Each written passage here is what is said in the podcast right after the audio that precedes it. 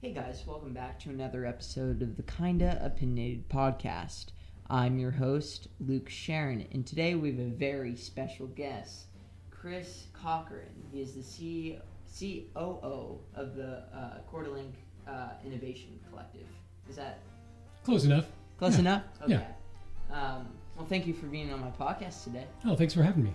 Uh, okay. How's your day going? Not too bad, actually. Pretty good. Well, that's good to hear. Well, today we're going to be talking about a couple of topics which I think are very relevant in our communities and even in our country right now, if that's okay with you. Absolutely. Okay. Let's get started then. Um, okay. This is my first question.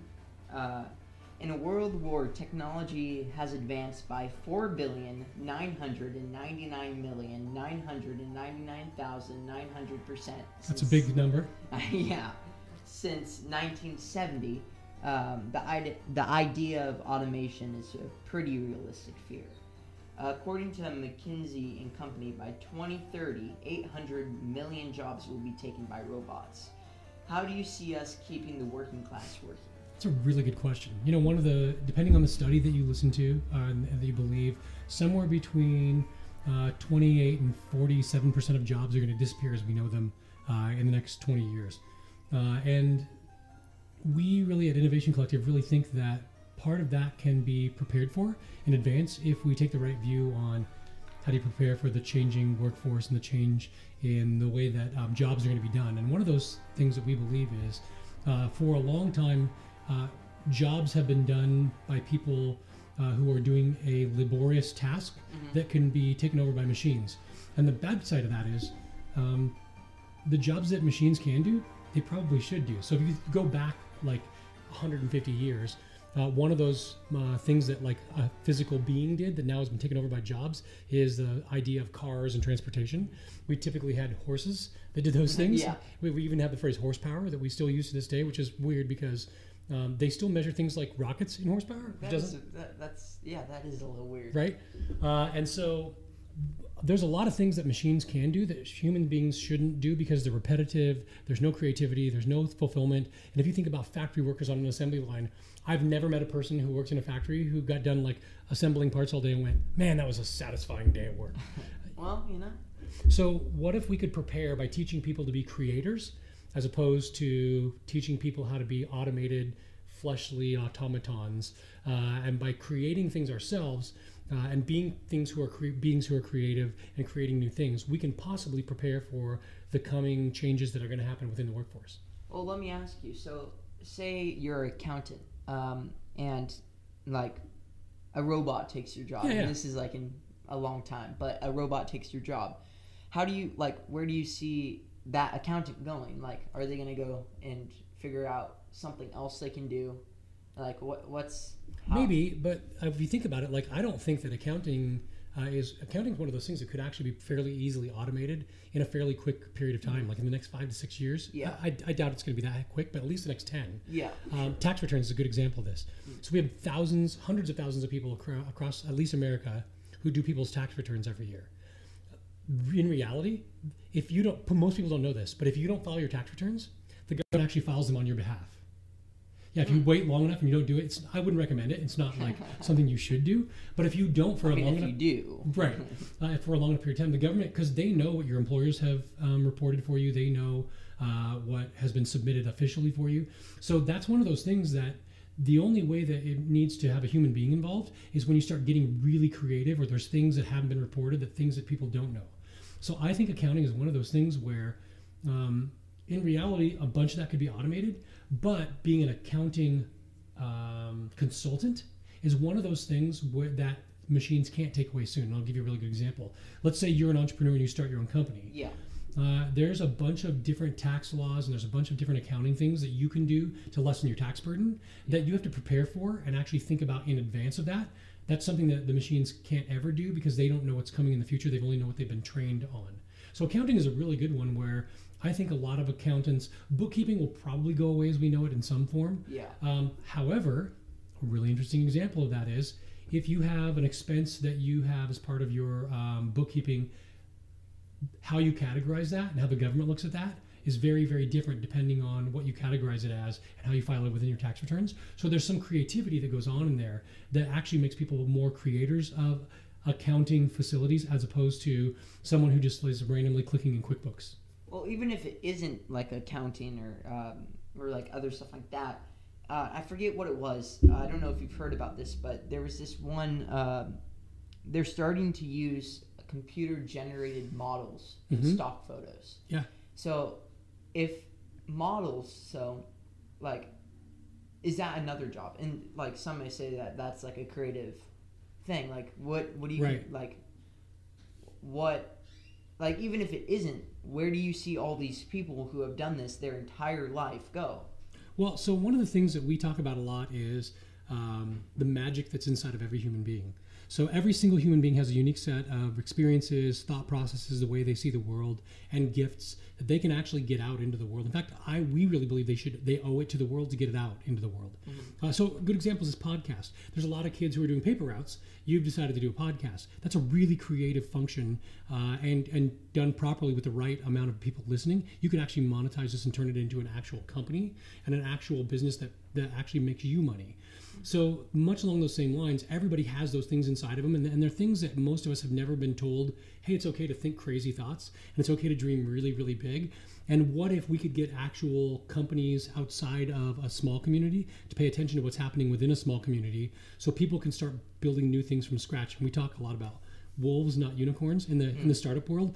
Uh, a unicorn is a billion dollar company, and it's going to be the next big thing like Facebook or Instagram or Google. And the problem is, from most small companies, the talent pool is not there to create those kind of companies. Yeah. But what if you and I could start a company where we could create something that a, a Google or Facebook or an Instagram would be interested in purchasing because we created something new from scratch that no one had ever thought about before? Fair enough. Okay, and that brings me, um, kind well, kind of brings me to my next question. Um, lots of people, when the modern idea of like automation came to light, like the last five years of the idea of automation came to light, uh, said that people were just people will just learn how to code. So it's not really a crisis. But two percent of the American population now knows how to how to code. What kinds of jobs do you see opening up in the world of technology? That's a good question, and I think that um, part of what we've done in America poorly is educate people on how to be, and I keep saying this, but creators as opposed to coding is is um, there's some creativity that goes on in coding, and there's definitely a skill set that goes on there. Yeah. but it's definitely not the only thing that creates uh, new technology. So if you, if we again, if you and I were going to start a company, um, let's say it's a completely software-based company, one of us has to know how to code, code, right? Yeah. But somebody else has to go out and create business deals, relationships, marketing. There's a legal aspect to what they do. There's this whole other side of things, and so a lot of people think, well, if I'm going to participate in the new economy, I have to actually learn how to code. And in reality, that's a small percentage of what it takes to actually run a company. Yeah. So I think that a lot of people in the future are going to team up with uh, nerds in hoodies uh, to create new companies uh, where they're not the nerds in hoodies, but they understand how to run a business, they understand how to market things, they understand how to actually sell a product. Uh, and that's what creates a team. That's why it's so important to have a, a strong knit community around you to help you build those things.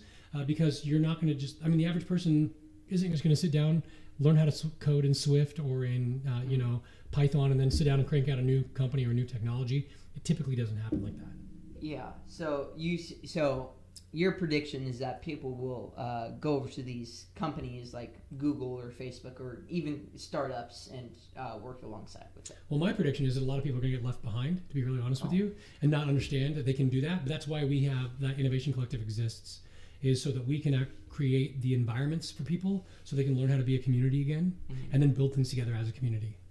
Um, and this is a new question that I just had uh, the idea of uh, Yeah. idea of uh, because you said lots of people might get left behind. Uh, Andrew Yang, Yeah. he he, um, he has a lot of concerns around automation. Yeah. He did suspend his uh, presidential Right? thing uh, By like the way, a week ago. Mm, How old are you? I'm 13. 13. Come on, you know who Andrew Yang is. That's yeah. awesome.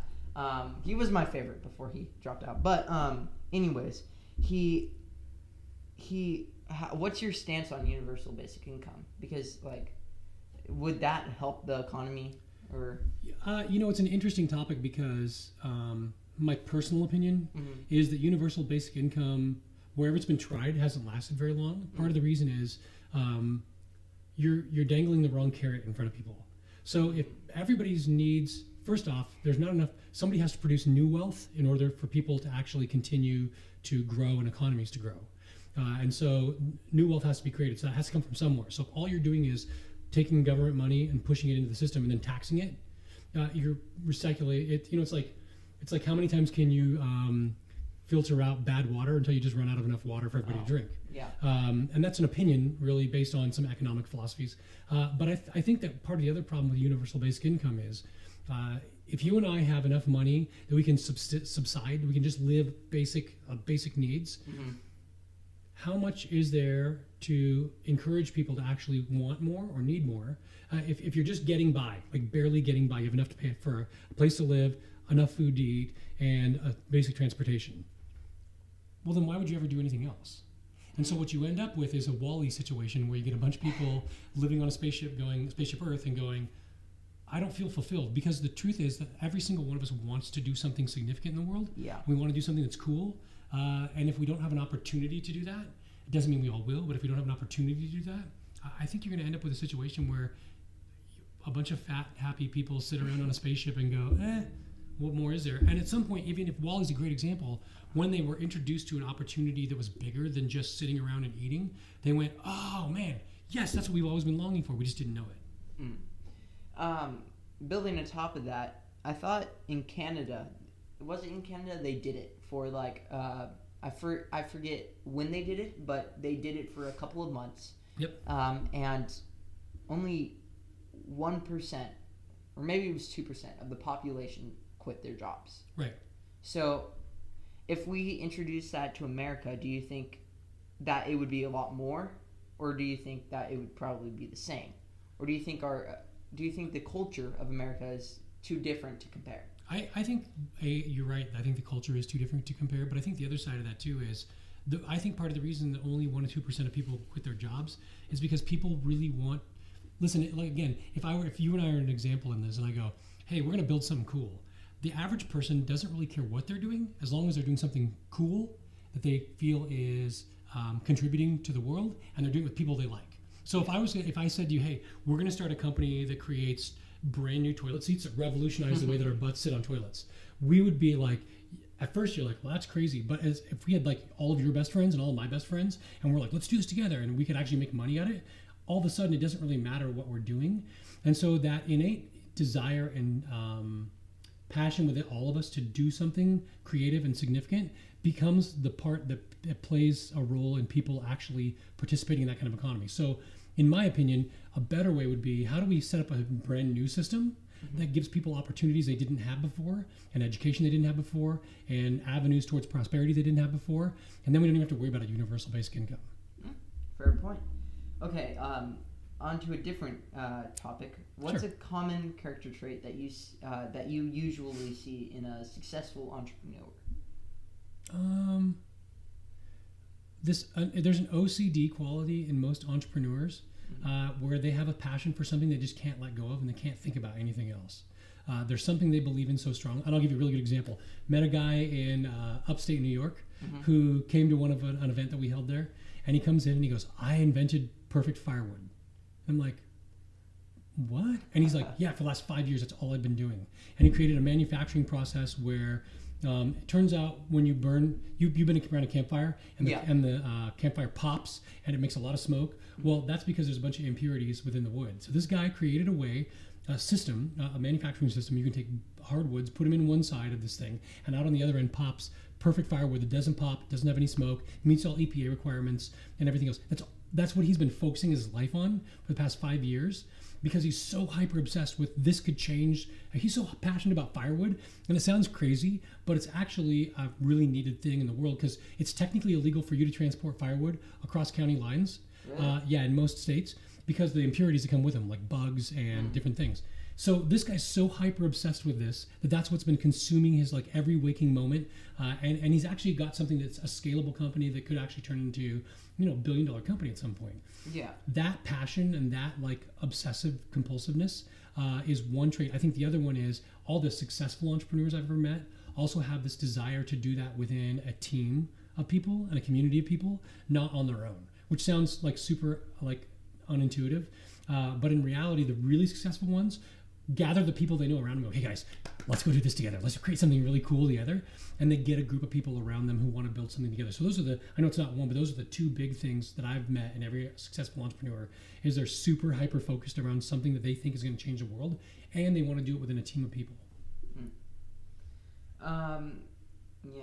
Well, building on top of that, what is a piece of advice of advice you would give to people wanting to become uh, or wanting to get into entrepreneurship?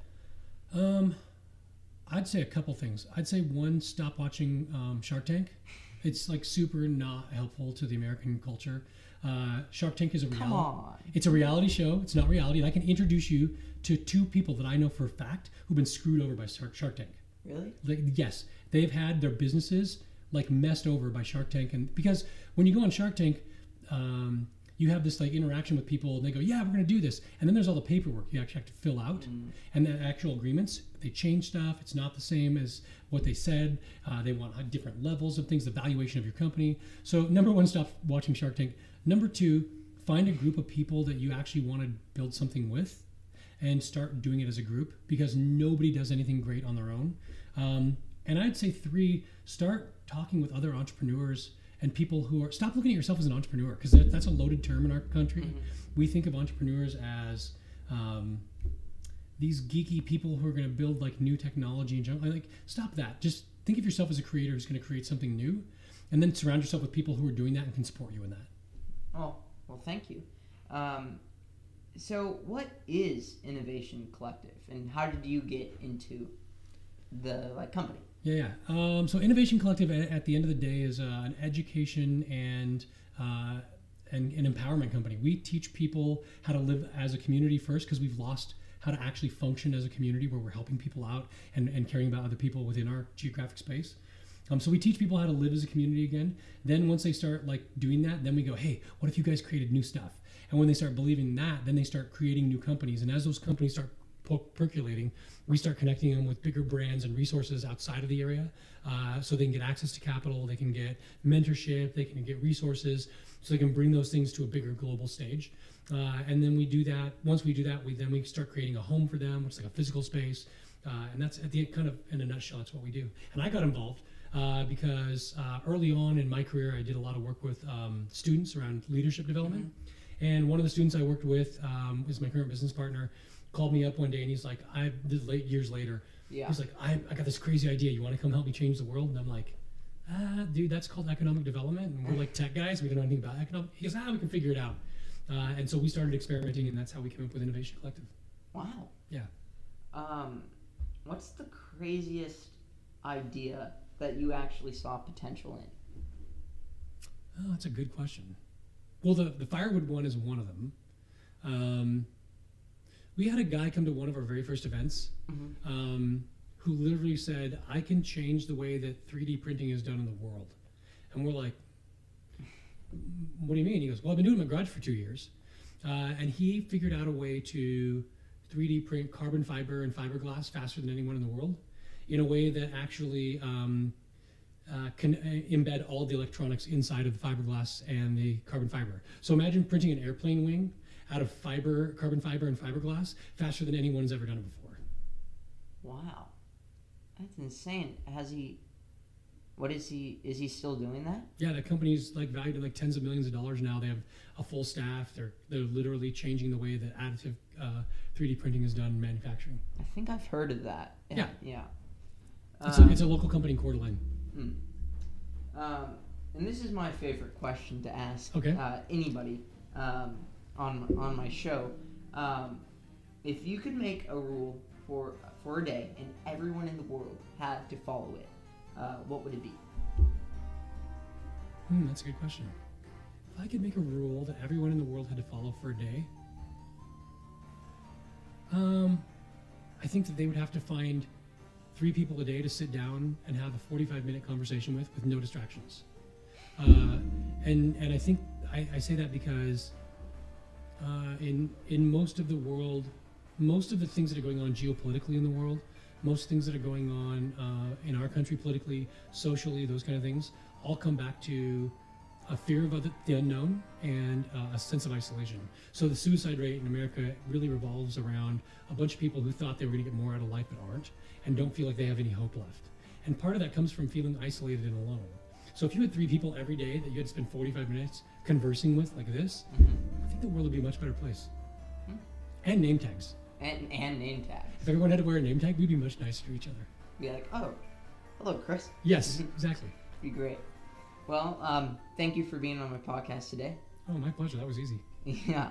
Um, uh, guys, if you want to uh, go support uh, Mr. Cochran, uh, how can they can they follow you on like Facebook or Instagram? Absolutely, absolutely. Uh, if you want, I'm, I'm on Facebook. Obviously, you can friend me on there. Uh, but if you want to follow innovationcollective.co, that's our website. Easy place to find us. Co, not .com. Uh, and uh, we have events in, a bunch of different cities around America. So if you're in one of those cities, they're all listed on the website. If you want to come to one, we'd love to have you. If you have a dream, if you have something you're like, ah, I want to get out in the world, we want to help you do that. Well, thank you for being on my podcast today. Um, yeah, thank you. Bye bye.